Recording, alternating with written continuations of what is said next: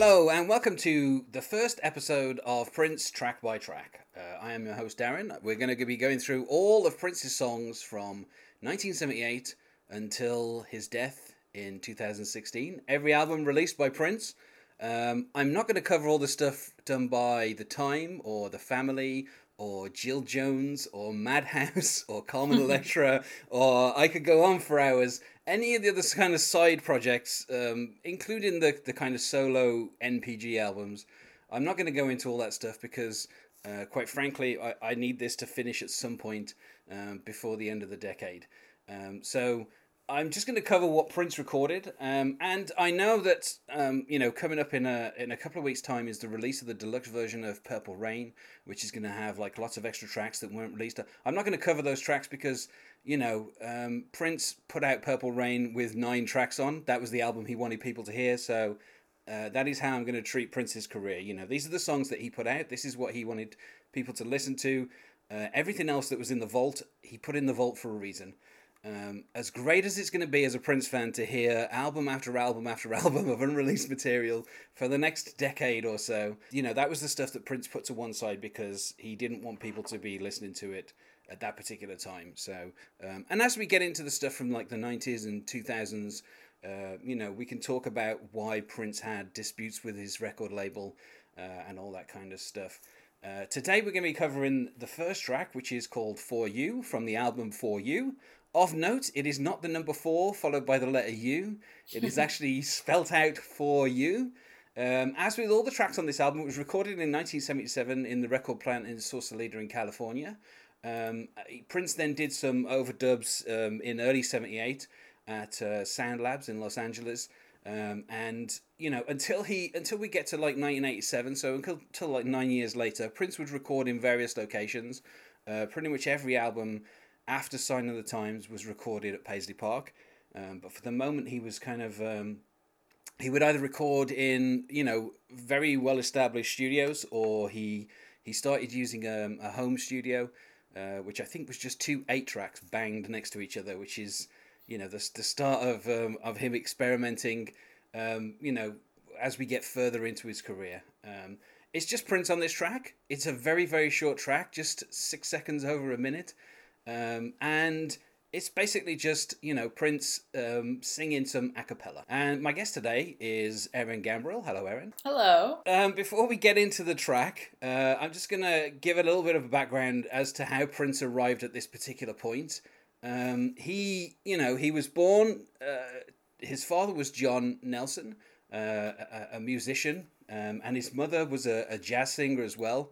Um, so Prince had, you know, a lot of um, you know, a lot of music in his household. Uh, when he when he was thirteen, his parents divorced, and he moved in with his friend uh, Andre Anderson, uh, later known to us as Andre Cymone. Uh, one of the first people I think that Prince decided to give a new name to. Um, something that he would do often with his band members later on. Um, and in fact, uh, there is one very well known person who basically keeps the name that Prince gave to her. Um, and I mean, Apollonia kept her name, uh, but uh, Carmen Electra has never gone back to her birth name. So, um, and you know, Prince, while he was at school, he was um, he was an accomplished basketball player, which is something which would surprise anybody who knows that Prince stopped growing at you know exactly five foot. Um, or you know five foot three in heels as he mostly was for the rest of his career um, and you know he he met uh, uh, Jimmy Jam which is I just I love I just love the fact that, that everybody associated with Prince has kind of odd names, but uh, James James Harris and uh, his friend Terry Lewis they they're known as um, Jam and Lewis. They went on later to produce um, you know Janet Jackson and Michael Jackson, Boyz II Men. You know they had a they've got a really good career as producers, but you know when they were in Minneapolis, you know they met Prince, they were impressed, and um, you know, they, they started kind of working with him. And Prince was in a band uh, called 94 East. Um, he played on a couple of tracks along with Andre Cymone, and he recorded only one song. Um, and, uh, you know, the, the guy who, who, you know, was in charge of 94 East, years later, he would use this one song as a way to release an entire album and put Prince's name quite prominently on it. Uh, something which I think also happened with the Beatles later in their career. Mm-hmm. People were releasing albums where the Beatles did backing vocals and and you know just kind of using the name. Um, Prince he went into the studio when he was um, when he was like sixteen. Uh, with a guy called Chris Moon, who gets a co-writing credit on this album because he did like a demo track, um, and he took that to um, a manager in Minneapolis called Owen Husney, um, and he signed Prince, and then he used this demo track um, to kind of take it to all the different record labels. Um, and Warner Brothers, A and M, Columbia, they all kind of had a bit of a bidding war, and eventually he signed with Warner Brothers. Um, they gave him a three-album deal, and they gave him quite a large advance. Um, and Prince on this particular album spent three times that advance just on the first Wow. album. Um, you know, there's a reason why Dirty Mind and Controversy sound like they were recorded like in someone's bedroom as demos because that's pretty much as much money as Prince had left after spending all the money on this uh, particular album.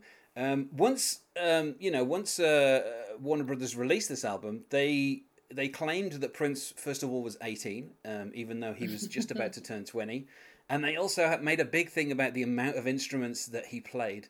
Um, and it's worth saying, of course, that any Prince fan knows that you know on the back of all the albums it says produced, arranged, Yep. composed, and performed by Prince, and Right.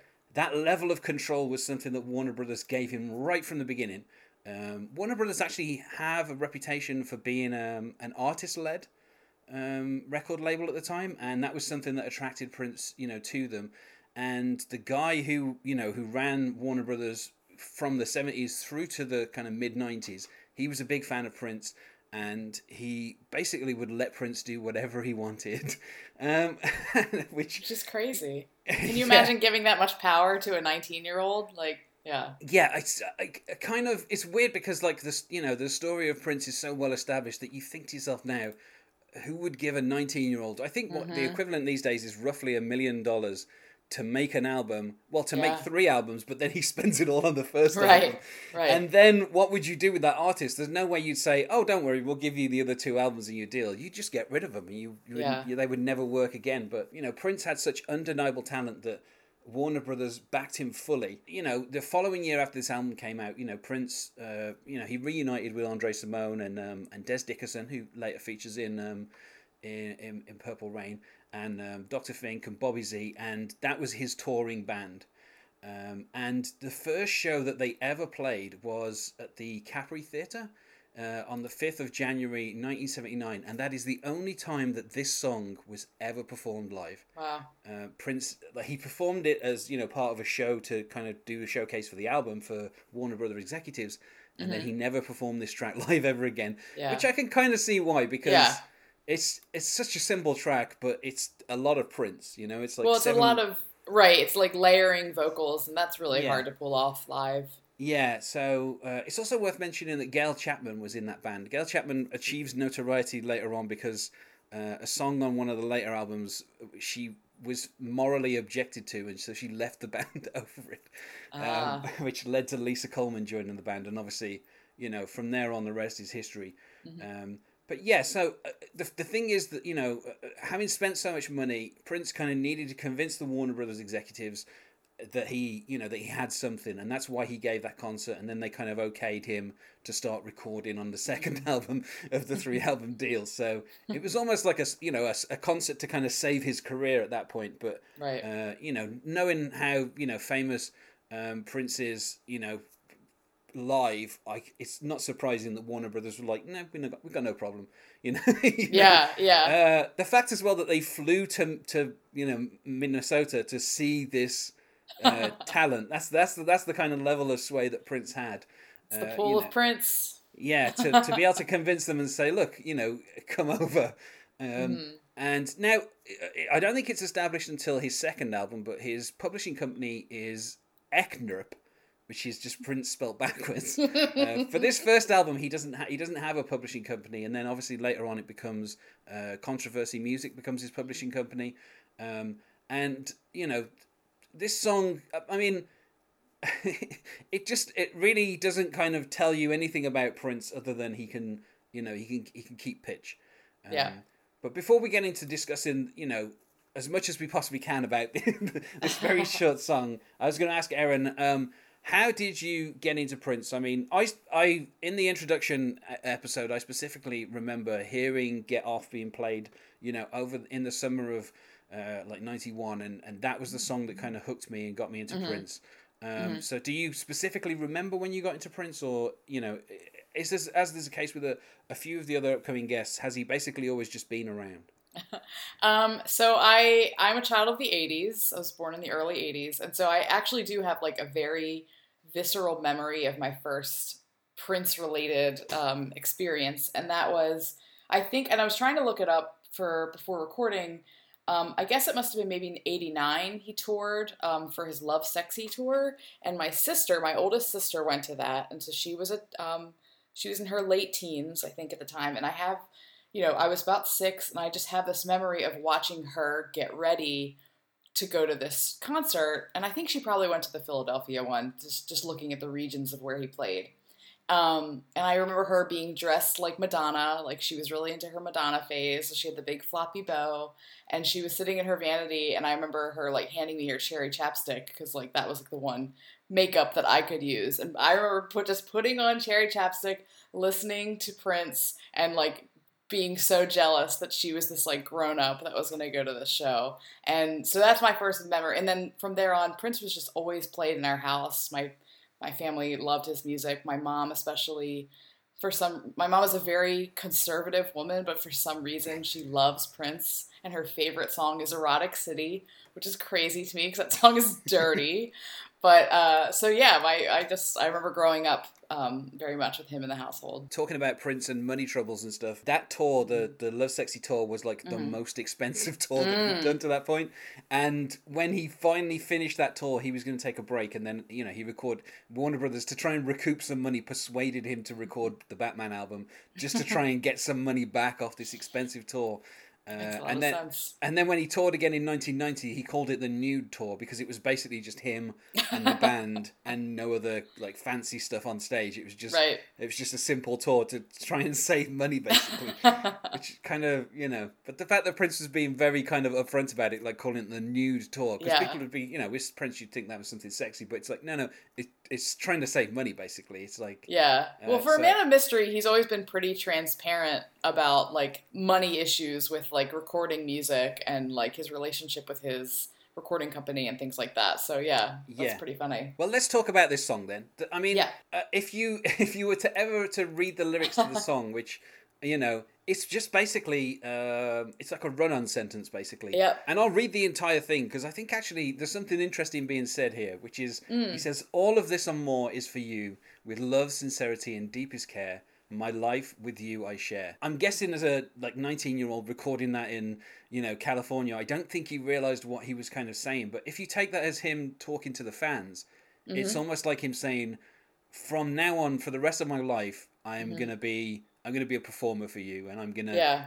I'm gonna share my life with you and, and my life is gonna be my music and and that's literally what the rest of his life was basically. So Yeah, it sounds like a wedding vow.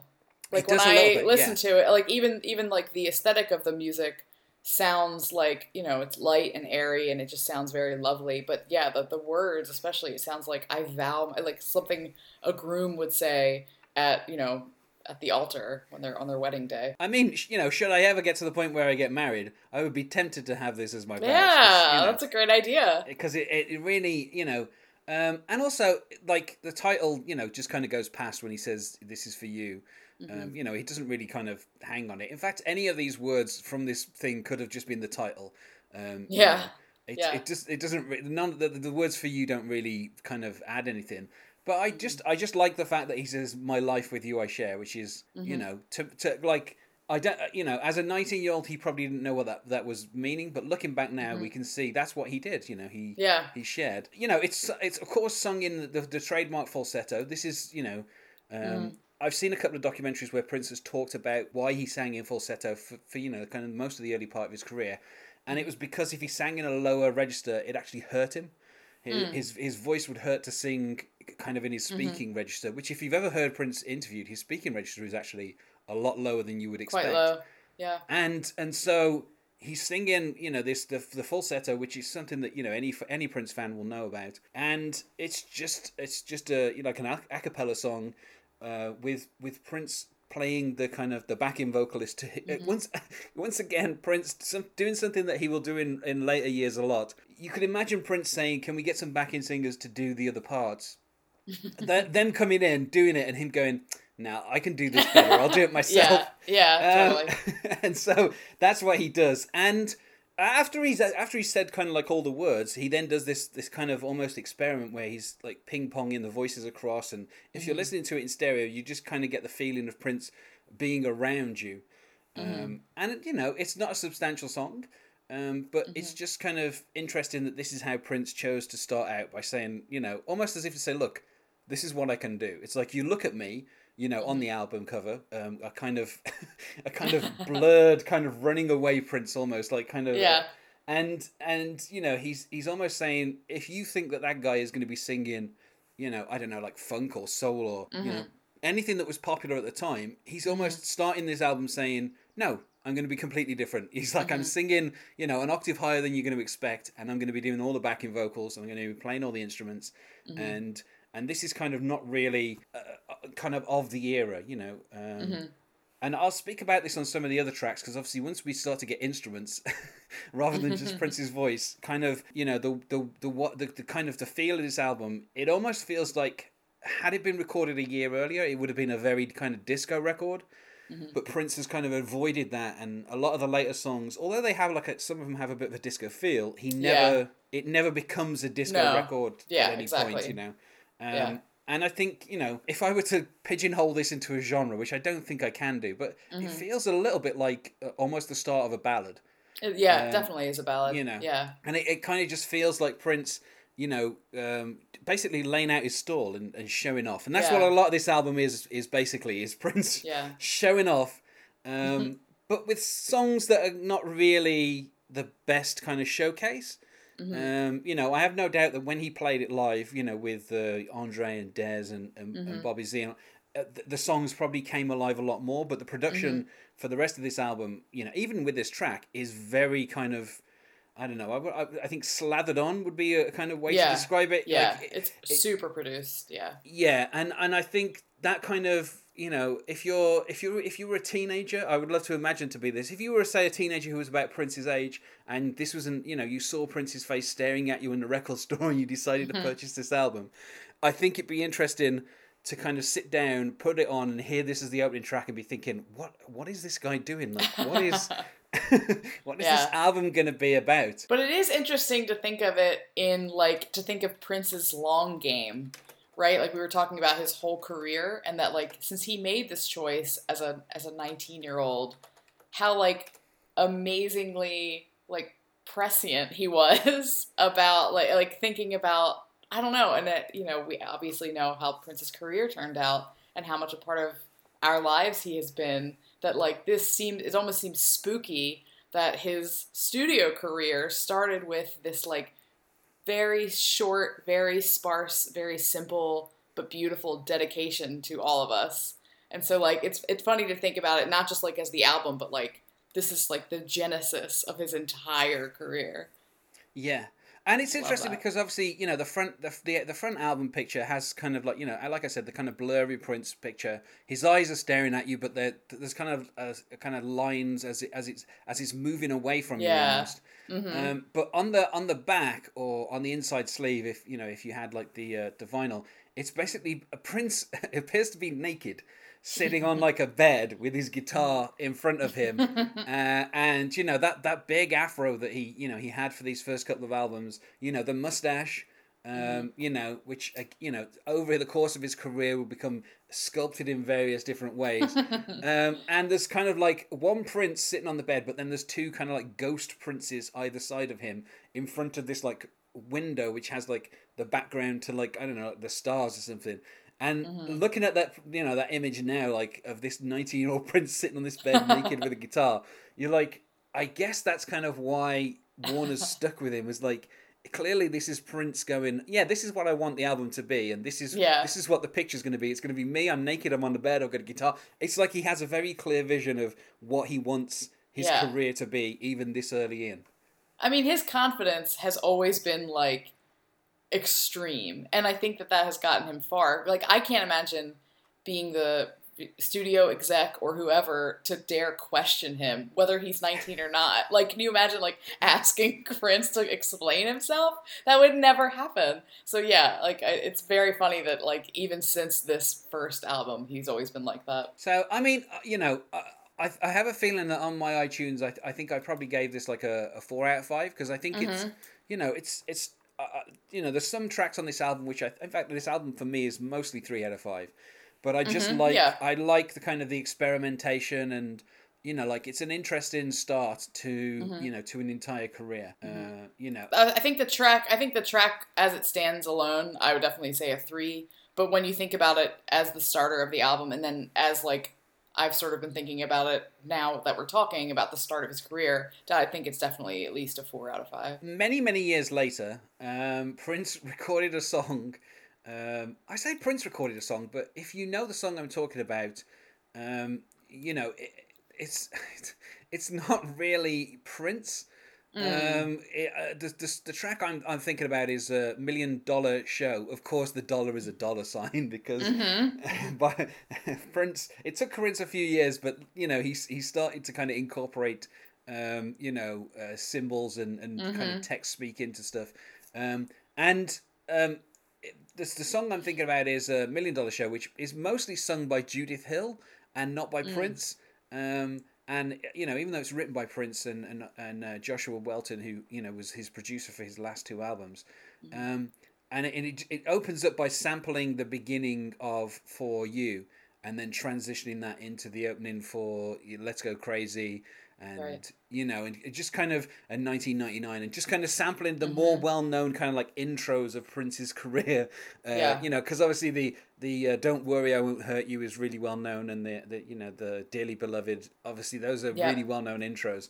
But it's interesting that you know. Um, on what was essentially his penultimate album, you know, someone thought, well, let's let's go back to the very first track, and Yeah. you know, and it also, I mean, you know, knowing that it was his penultimate album, although you know, you can argue that Hit and Run Phase One and Two are basically one long double album if you Right. want. Yeah. Essentially, it's his final album, sampling the first track from his first album, and it's it's almost like a bookend to his career. So it's, Mhm. uh, you know.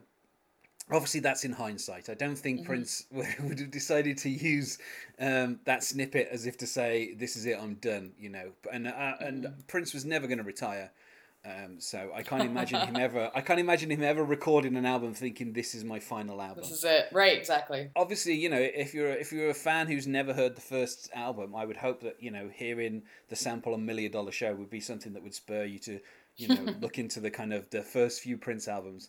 Uh, Which I feel are the ones that kind of get overlooked a little bit, simply because Mm-hmm. Yeah. Definitely. they're not really, you know, they're they're not like the rest of his stuff. There's a couple of good singles on each of them, but you know, the album tracks I feel are a little weaker than than what comes after. So Well, you can see the evolution, or you can hear, I should say, the evolution, and I think it's important to know, yeah, these albums where they come from or whatever. But yeah, they're not his like meaty stuff later, but it, it's in, it's interesting to hear these, knowing what comes later. Um, so I think there's nothing much, you know, more to say about Mhm. um, about this this opening track for this first album. Uh, so I think we should go to plugs. Have you got anything we should right. plug, Aaron? Um, yeah, I host a podcast called Ladies Who Library, and it is um, all things library related, but it's pretty accessible for all. We always talk about what we're watching, reading, listening to. And um, you can find us on iTunes or wherever you download podcasts, and also at ladieswholibrary.com. Uh, you can find us on uh, Facebook at Prince Track by Track, or um, we managed to get the Twitter handle Prince Podcast. Uh, Nice. So I'm pretty happy about that. Uh, or if you wish to email us for any reason, I don't know why you would, but if you do, then we're Prince Track by Track at gmail.com. So thanks for being my guest on this first episode, Aaron. Yeah, thanks. I'm so excited about this podcast. And uh, otherwise, goodbye.